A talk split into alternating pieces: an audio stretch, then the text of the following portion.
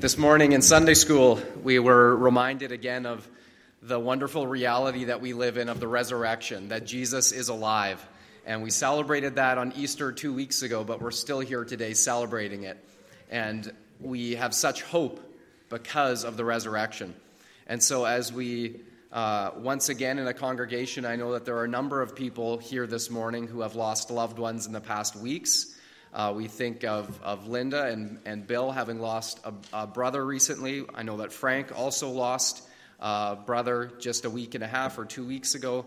And also that uh, Johnny and Helen, that you lost a nephew, I believe, in this past week as well. And so our, our condolences go out to all of you, and our thoughts and prayers are with you as well. And so, of course, this morning we also want to recognize Henry. We are thankful that you are here today, and we are continuing to lift you up in our prayers as well in this time of loss, having lost Della very recently. And so there are many here who have lost loved ones.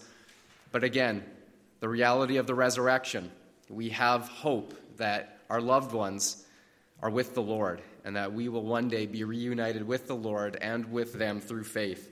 And so, what a hope we have this morning as a, as a church family. Would you now bow with me and let's pray together? Father God, we thank you so much that even as we acknowledge our grief at losing loved ones, Lord, that in you, through what you have done, Jesus, by your resurrection, we have hope that death is not the end. And that today we are here again because we have this great hope in you, that our salvation has, has been sealed. It is within our hearts and it is sealed for eternity, kept safe in you. And so today, Lord, we are here to again be reminded of that and also the, the call and the change of life that that means for each one of us. That you have not just given us eternal life for the, the life uh, that is to come, but you've given us eternal life for right now, today. That you want us to change, and you want to change how we live and what we are living for right now with the time that we are given. And so, Lord, I pray that through your word you would make clear to each one of us, crystal clear this morning, what exactly you would have each one of us to be engaged in with the time that you have given us on this earth. And so I pray, Lord, that you would give me boldness to speak your word. Let me just uh, uh, present it, Lord, in the way that you would have me present it, that the words would be yours. I ask in Jesus' name. Amen. An insurance company once sponsored a seminar for its sales staff entitled Inspiration. Has anyone ever been a part of a company that had one of those little seminar things where it was all about inspiration or trying to pump up the sales staff? I know that there's some of you here who, who are in sales, and so you know what these sort of things are about. The, the reality of these things is that they're trying to inspire them to increase the bottom line. Isn't that right? It's all about more sales. And so this was one of those conventions. And so the speaker began by telling the salespeople a dramatic success story about a man who he would, of course, later reveal to be the president of their company. And so, with great gusto, he began I know a man who drove straight to his goal. He looked neither right nor left. He pressed forward at all costs with only one destination in mind. Neither friend nor foe could delay or divert him from the road he had chosen. All who stood in his path did so at their own peril. He drove himself both day and night. Now, what would you call such a man, my friends? And from the back row, an obviously uninspired veteran salesman replied, A truck driver. so let me ask you what inspires you? What, what pumps you up? What is the one thing that every time it crosses your mind, it sparks something inside of you? You know, we all have those things, at least one of them. At least you did when you were young. All children have things that spark something inside of them, and perhaps some of us need to have that rekindled. What is that thing? I believe that whatever it is that sparks that sort of inspiration inside of you, I believe that that is given to each one of us by God, our Creator. And He gives those things to us to help guide us towards the unique purpose that He has for each one of our lives. So let me ask you what is your unique, God given purpose? one that only you can achieve because it's got your name on it. Did you know that God has a custom plan just for you? Psalm 139, verse 6 tells us this Your eyes saw my unformed body. All the days ordained for me were written in your book before one of them came to be. I like how the New Living Translation puts it a little bit differently. You saw me before I was born. Every day of my life was recorded in your book. Every moment was laid out before a single day had passed. You see, every moment of your life, not just the days, but every moment of your life, from conception to death, are carefully laid out by God in advance. Ephesians chapter 2 verse 10 our call to worship this morning furthers this thought for we are God's workmanship created in Christ Jesus to do good works which God prepared in advance for us to do. All of these things are, are pointing to the same truth. God has plans laid out in advance for our lives, for my life and for, your, for yours. So God has a specific plan with your name on it. God has a plan for your family, and God has a plan for this church. He even has good works prepared in advance just for you. Now, this is good to know, isn't it? This is great to know. But there's one catch. The catch is this we can mess up God's perfect plan. And how do we do that? We do it by disobeying. You see, simply because God has given each one of us free will, and his perfect will for each one of our lives is according to his plan, it will not simply happen automatically. It does not happen just by default because God has planned it out in advance. No, we have to choose to walk in and live according to his plan, to align our lives to his will. For example, 1 Peter chapter 3 verse 9 tells us that God is not willing that any should perish, but that all should come to repentance. So, since this is God's will, does that mean that automatically everyone will repent? No, it won't. God is not willing. He desires that everyone should repent, but not everyone will. Why? Because people must choose to repent. There must be an exercise of our will to either obey or disobey. In Psalm 90, our scripture reading for this morning, this, of course, a psalm written by Moses. We will see all of these principles at work within this psalm. If you want to turn there and have it open, we'll be referencing it as we go through the sermon this morning. Now, as Reuben already mentioned, we don't typically associate Moses with the Psalms. And this is, as far as we know, the only one attributed to him. It's not a particularly uplifting psalm either. In fact, it's a heartfelt and bluntly honest cry to God that is written in a similar tone of futility that we would associate more with the book of Ecclesiastes. But there's a very specific reason for that. So let me set the stage for you. The children of Israel are camped somewhere in the vast and desolate wilderness. They have been wandering aimlessly, eating nothing but manna for years. And once they got tired of the manna, you know, they'd complain long enough, and God would send a, uh, a flock of quails and say, they're going to eat quail until it comes out their nostrils. God actually said that, you know. But they've been wandering around with this diet that they're, they're tired of. They're just, they're sick and tired of the same old routine, day in, day out, eating the same thing, walking with no, no destination in mind. It's an exercise in futility.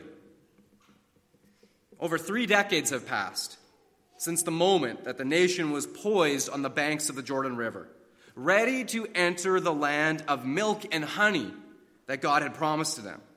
All that is until, of course, 10 of the 12 spies returned with an evil report of how impossible it would be to conquer the land. And so their words of disbelief in God's promise resulted in the entire nation disobeying God.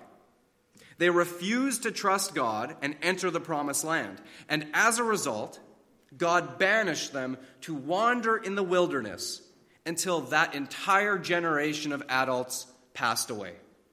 And so we know that they wandered for 40 years.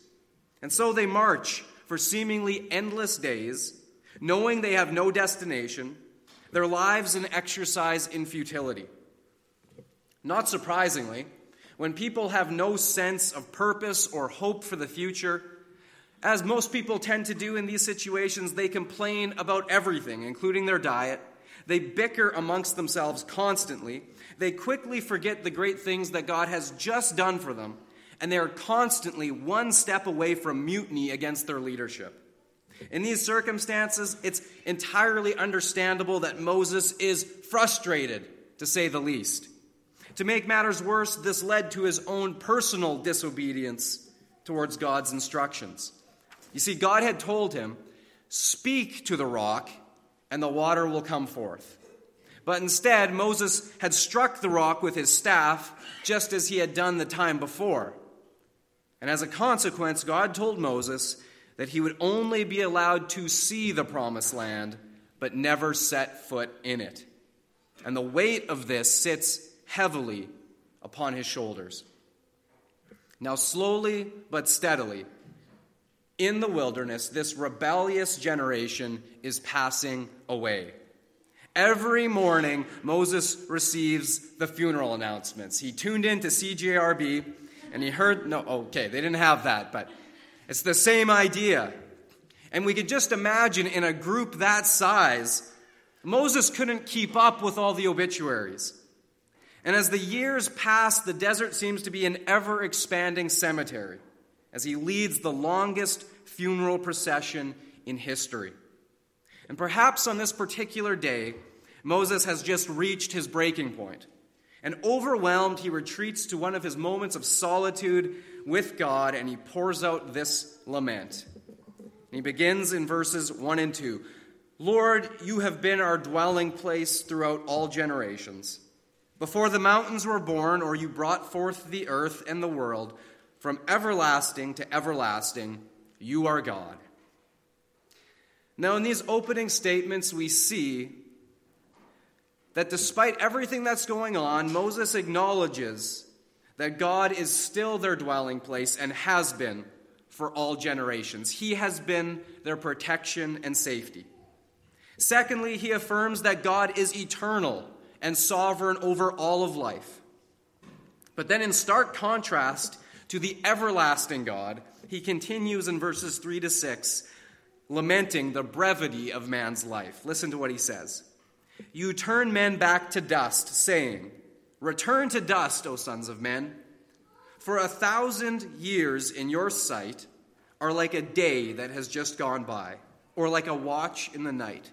You sweep men away in the sleep of death. They are like the new grass in the morning. Though in the morning it springs up new, by evening it is dry and withered. Here Moses laments the brevity of life and refers to the original consequences of man's disobedience to God way back in the Garden of Eden. For it was there that God had pronounced the curse From dust you were created, and to dust you shall return. David Gerald gives his succinct take on this in a modern paraphrase. He says, Life is hard, then you die. Then they throw dirt on your face. Then the worms eat you. Be grateful they happen in that order. modern take on it. There's a story from many years ago of a man who became quite sick. And he was lying at home in bed, and his doctor came to examine him, but he was unable to diagnose his condition. So, a short while later, he returned with another doctor for another consultation. After a thorough examination, the two doctors retired to the next room to discuss the man's condition. Quickly, the sick man called for his young son to come to him and ordered him to go eavesdrop at the door and tell him what the doctors were really saying. And so later on, the man asked his son, Well, son, what did they say? And the boy, somewhat perplexed, replied, Daddy, they were using such big words that I just couldn't understand them. All I could catch was when one doctor said, Well, I guess we'll find out when we perform the autopsy.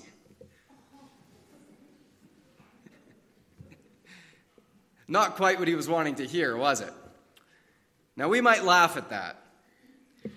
But for all of our modern medicine, for the great facility we have right across the street, there is one health problem that doctors have yet to solve. It's called death. As Ecclesiastes chapter 7 verse 2 declares, death is the destiny of every man.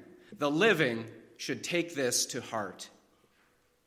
Well, Moses was certainly taking it to heart when he compares man's life to grass, which, which is fresh and green in the morning, but by evening is dry and withered.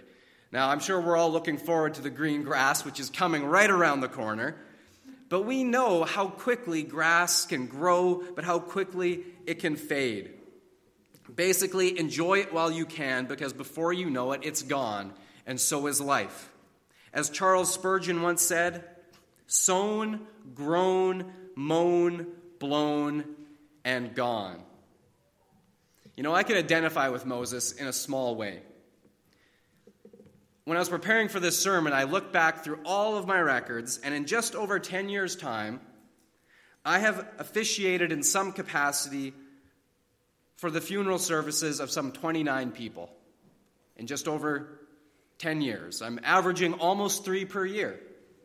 29 in just over 10 years. I can only imagine how Moses must have felt when tens of thousands of people had to pass away before they could enter into the promised land. Can you imagine? The longest funeral procession in history. And so he has to contemplate how fickle life really is, how fleeting. And even if we could live, and he, he gives this comparison of a thousand years in your sight is but a day, even if we could live 1,000 years, in the end, death would still come, and eternity still awaits. And as we glance over verses 7 to 10, we see that Moses continues to lament that man's disobedience has invoked God's righteous anger against them. In verse 11, he states, Who knows the power of your anger? For your wrath is as great as the fear that is due you. Now, I would say a fair description of Moses' mental state at this point would be all doom and gloom. But then in verse 12, he turns a corner. It's as though a light bulb turns on in Moses' mind and he realizes that living under the constant shroud of death means something. And it means that we need to make the absolute most out of every single day that God grants us. Listen to what he says. So teach us to number our days aright, that we may gain a heart of wisdom. Now, what does that mean? To number your days aright. What does that mean? That we may gain a heart of wisdom. Now, believe it or not, there's a real website that you can visit. Don't do it now, wait till after church. But there's a real website you can visit entitled uh, www.deathclock.com.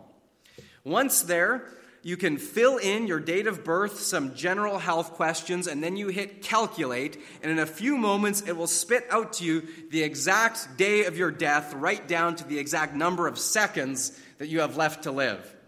And so, just for fun, I filled it out. I punched in my information, and according to them, I will die on August 29th, 2081. That's pretty good, I thought. If, if correct, that means I have just over 2 billion seconds left to live, which would translate to 23,741 days, which doesn't sound quite as big. But still impressive considering that I'd be almost 99 years old on the day that I die. Not too bad. But of course, this is nothing more than a parlor game. This is just something to pass the time, to have fun with, because we know this is nothing more than a guess. The reality is that you and I don't know, and we can't know how many days we have left. All we know is that, just like this sermon, the end is coming. You just don't know exactly when. So it is in accepting and embracing that our lives are finite that we gain a heart of wisdom, which begs the question what exactly is a heart of wisdom? Well, the term wisdom in the Greek and Western understanding refers to knowledge and intelligence. And that's the way we typically think of wisdom. the term we're familiar with. But the term wisdom in the Hebrew context, an Eastern way of thinking about it, that we are reading here, means the art of living skillfully or living well. In other words, it's not what you know, but how well you live out what you know that matters. That is wisdom. In the end, God will not judge a man upon how much he knows. God will judge a man upon how much he did with what he knew with the time he was given. Clearly, Israel didn't know it all, though they sure thought they did. But what they did know was that God had told them specifically to cross the Jordan River and to take the land. That generation was presented with a golden opportunity to obey God and enjoy the good life that He wanted so badly to bless them with, and they blew it. They had one golden opportunity, and God said, Step forth in faith. But they didn't. Now, maybe this all sounds a tad harsh, but just recall that this is the same generation that just a few months earlier had watched God part the waters of the Red Sea and they walked through on dry ground. Of all of the generations of history, this one should have known that no matter how impossible it looked, nothing is impossible to God. And so, when presented with God's golden opportunity to step forward in faith and obedience, to fulfill the very purpose for which they'd been created, the very reason that God had gone to all the trouble of delivering them from Egypt in the first place, they refused to do it. And instead of entering into God's carefully orchestrated plan for their lives, they shrunk back they allowed fear and doubt and reliance upon human wisdom to keep them from receiving the blessings that can only be experienced by those who step out in faith and obey. You see, by shrinking back in disobedience, they condemned themselves. It was not God who banished them to the wilderness, though in the end it was He who spoke the words. They banished themselves to the wilderness a place of futility, devoid of purpose, hope, or joy. Make no mistake about it. To disobey God then and now is to be the author of our own demise. God simply will not and cannot bless disobedience. Now, of course, in his sovereignty and in his mercy and infinite love, he is always working in spite of our disobedience. But make no mistake about it, God cannot bless that which his children refuse to do. Moses concluded the chapter with establish the work of our hands. But God cannot establish a work not begun. God so badly wanted to bless his children with the promised land. He desired nothing more than to show them his power again and again by driving out their enemies before them to bless them with peace and prosperity in their own land. But even Almighty God cannot bless a work that his children refuse to engage in. So, how does this all tie together for us this morning? Well, as we learned at the outset, you and I have a God ordained, God given plan and purpose for each one of our lives. And just in case you've missed this, step one of everyone's plan is the same. We must repent of our sins and believe in Jesus. If you haven't done that, nothing else matters. That's where it begins. But once having done that, God has a plan for you to enter into. So let me ask again what is your unique, God given purpose? One that only you can achieve because it's got your name on it. What lies on the other side of your personal Jordan River? What is the one thing that God wants you to exercise your faith and engage in, wholeheartedly, holding nothing back? Some of you may already be there, living out God's plan for your life day by day. And if that's you, keep going, keep believing, keep pressing on.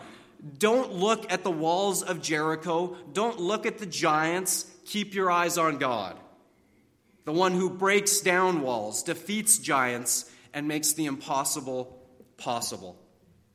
But some of you may not be there. You're still on this side of the Jordan River. Perhaps you don't yet know what God's specific plan is for you, or maybe you do. But like Israel, doubt and fear are holding you back. But whatever the reason, I urge you don't stay there. Don't condemn yourself to a spiritual wilderness devoid of purpose or joy or hope. You see, my friends, we only have one life to live and a very short time to figure it out. We only have a certain amount of days that God has allotted to each one of us. And so once you've become a child of God, you and I have to take serious stock of what God wants us to be doing with the time we have left. To waste our days on selfish pursuits, or worse yet, to continue to mess with sinful behaviors, is to miss the point of our salvation entirely. You see, God has specific good works laid out in advance with your name on them. And these good works all pertain to advancing God's kingdom and glorifying Him. And living out this plan is the only way that you can live a truly fulfilled life. One where you will exit this world having left it a better place than before. These good works include, but are not limited to in any way, loving your neighbor, sharing the good news of Jesus with others, making disciples, feeding the hungry, welcoming the stranger, seeking justice for widows and orphans comforting the afflicted, encouraging the discouraged, using your gifts to serve within the church, welcoming children and teaching them about Jesus, making music to our Lord. These are just for starters. To list them all would take the rest of the week, but you get the idea, I hope. The good works are endless. They are endless, my friends. But before you say, well, someone else can do all that stuff, let me just remind you there are good works that have only your name on them and no one else's. Quite simply, if you don't do it, no one will.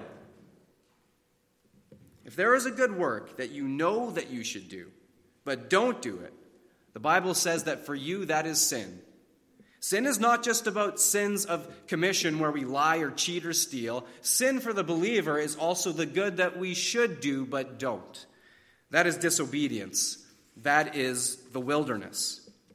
Now, I realize that guilt is a very poor motivator, but I'll say this anyways. Have you ever felt the strong prompting to talk with someone about your faith in Jesus Christ, but you didn't? The moment just passed you by, or you simply put off that persistent nudge to pick up the phone and invite them over to your house or out for coffee? I have failed in this regard before. Now consider the distinct possibility that you or I might be the only follower of Jesus that that person knows or might ever listen to. Consider that the Holy Spirit was nudging you at that exact moment because it was then and only then that this person was ready and open to hearing the Word of God. My friends, sometimes we are presented with golden opportunities and we take them or we don't, but they don't come around again. We don't have an infinite number of possible chances to tell people about Jesus. We just don't. Life is finite. We are given sometimes only one opportunity, and we will take it or we won't. But God is prompting us. He know He is calling us. Obey, step forward in faith, and do what I'm asking you to do. And then watch my power at work.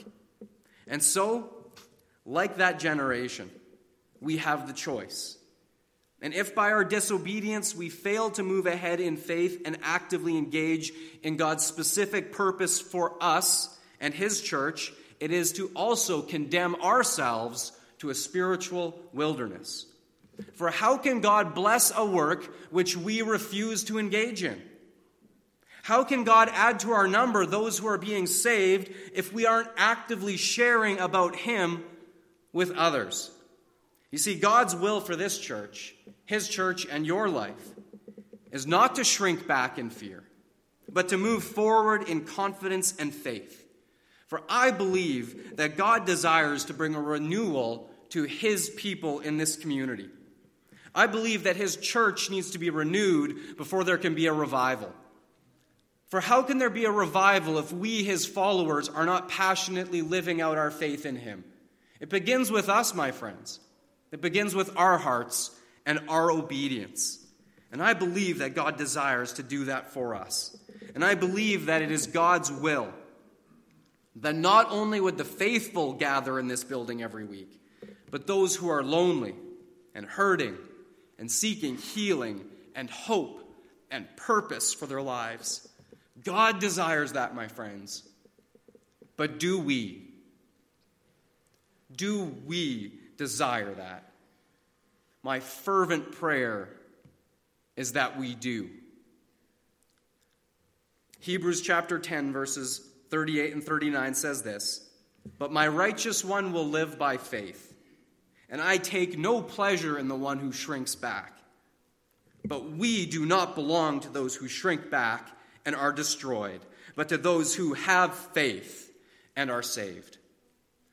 Let us not shrink back today, my friends. Let us move forward in faith and cross that Jordan River into full obedience into what God is calling each one of us to be doing for His glory. Let's pray together. Heavenly Father, the cautionary tale of the children of Israel is one that is ever before us. There are so many ways that we can learn from their example. And unfortunately, much of it is to the negative. Much of it is to what they did wrong, and so we can learn from their example by not doing the same. And this is one of those examples this morning, Lord. How they condemned themselves to wandering in the wilderness and never setting foot in the promised land because of their disobedience. And I believe, Lord, that this same spiritual application is true for us and our church today. That, Lord, if we fail to step forward in obedience to the very specific things that you have called us to be engaged in, we are condemning ourselves to the same.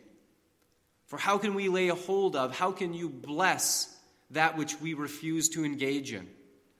And so, Lord Jesus, I pray that even now by your Spirit, you would stir up within us a desire to be obedient, to engage wholeheartedly, and to make use of the time that we have been given to find out exactly what you want to be doing with my life, with the time you have given me. And so, Lord, I pray for each one here today that if you have already shown them what you want them to be doing, I just pray that you would encourage them, fill them with boldness and strength and joy to keep going, to keep going, to double down on what you've called for them, and that they would do it with joy, and that you would bless it.